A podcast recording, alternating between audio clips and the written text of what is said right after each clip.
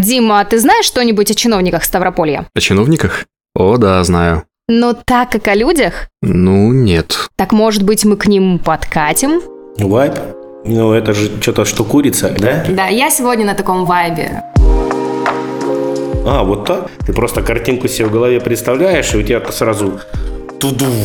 Это было очень весело. Средний IQ КВНщика был он э, выше, чем э, у среднестатистического студента. Стебемся это из моего детства, что, побойтесь бога.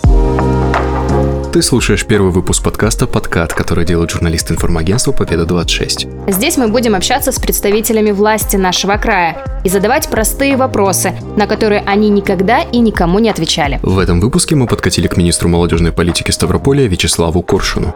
Ну а полный выпуск нашего подката вы сможете услышать в День студента 25 января.